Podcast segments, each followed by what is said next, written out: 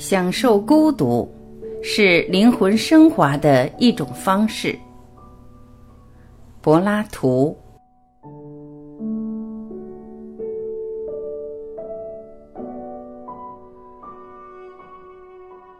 当灵魂自我反省的时候，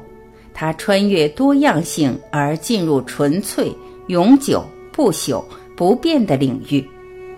这些事物与灵魂的本性是相近的。灵魂一旦获得了独立，摆脱了障碍，它就不再迷路。孤独是一种自我沉浸、审视内心、获得灵魂升华的方式。任何一颗心灵的成熟都必须经过寂寞的洗礼和孤独的磨练。可是世上最糟糕的感受就是不得不怀疑先前深信不疑的东西。这种否定和颠覆会让我们失去精神和思考的支点，在一个很长的过程中，我们将迷惘和不知所措。但是灵魂一旦获得了独立，摆脱了障碍，就永远不会再迷路，在绝对永久单一的王国里停留。灵魂的这种状态，我们称之为智慧。我们必须先对编故事的人进行审查，接受好故事，拒绝坏故事。然后我们要鼓励保姆和母亲给孩子们讲那些已经通过审查的故事，用这些故事塑造他们的心灵，胜过于用手去塑造他们的身体。年轻人分辨不清什么是预言，什么不是预言。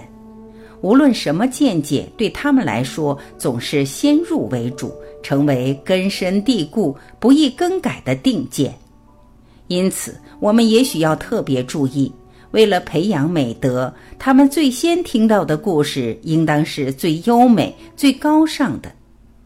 母亲们也不要在诗人们的影响下，用有害的故事吓唬孩子，说什么诸神在夜里游荡，假装成远方来的异客，免得他们亵渎神明。同时还把孩子吓得胆战心惊，变成胆小鬼。要想使我们的卫士敬神明、孝父母、重视朋友间的友谊，我们一定不能允许亵渎诸神的故事存在，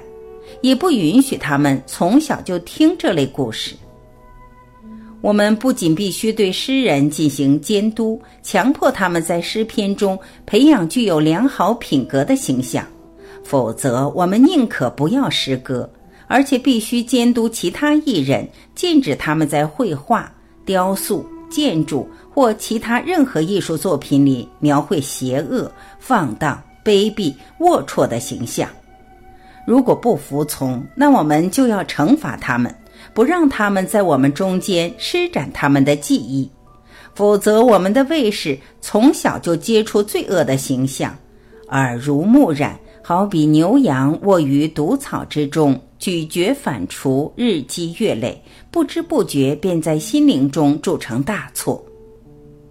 我们必须寻找这样一些艺人，凭着优良的天赋，他们能够追随真正的美和善的踪迹，使我们的年轻人也能循此道路前进，进入健康之乡。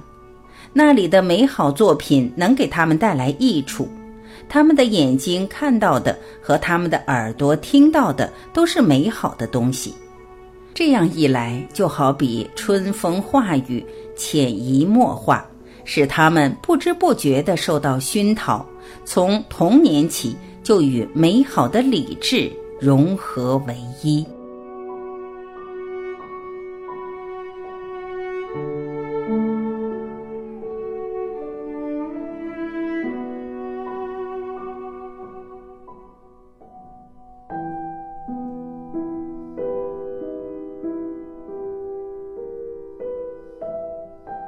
感谢聆听，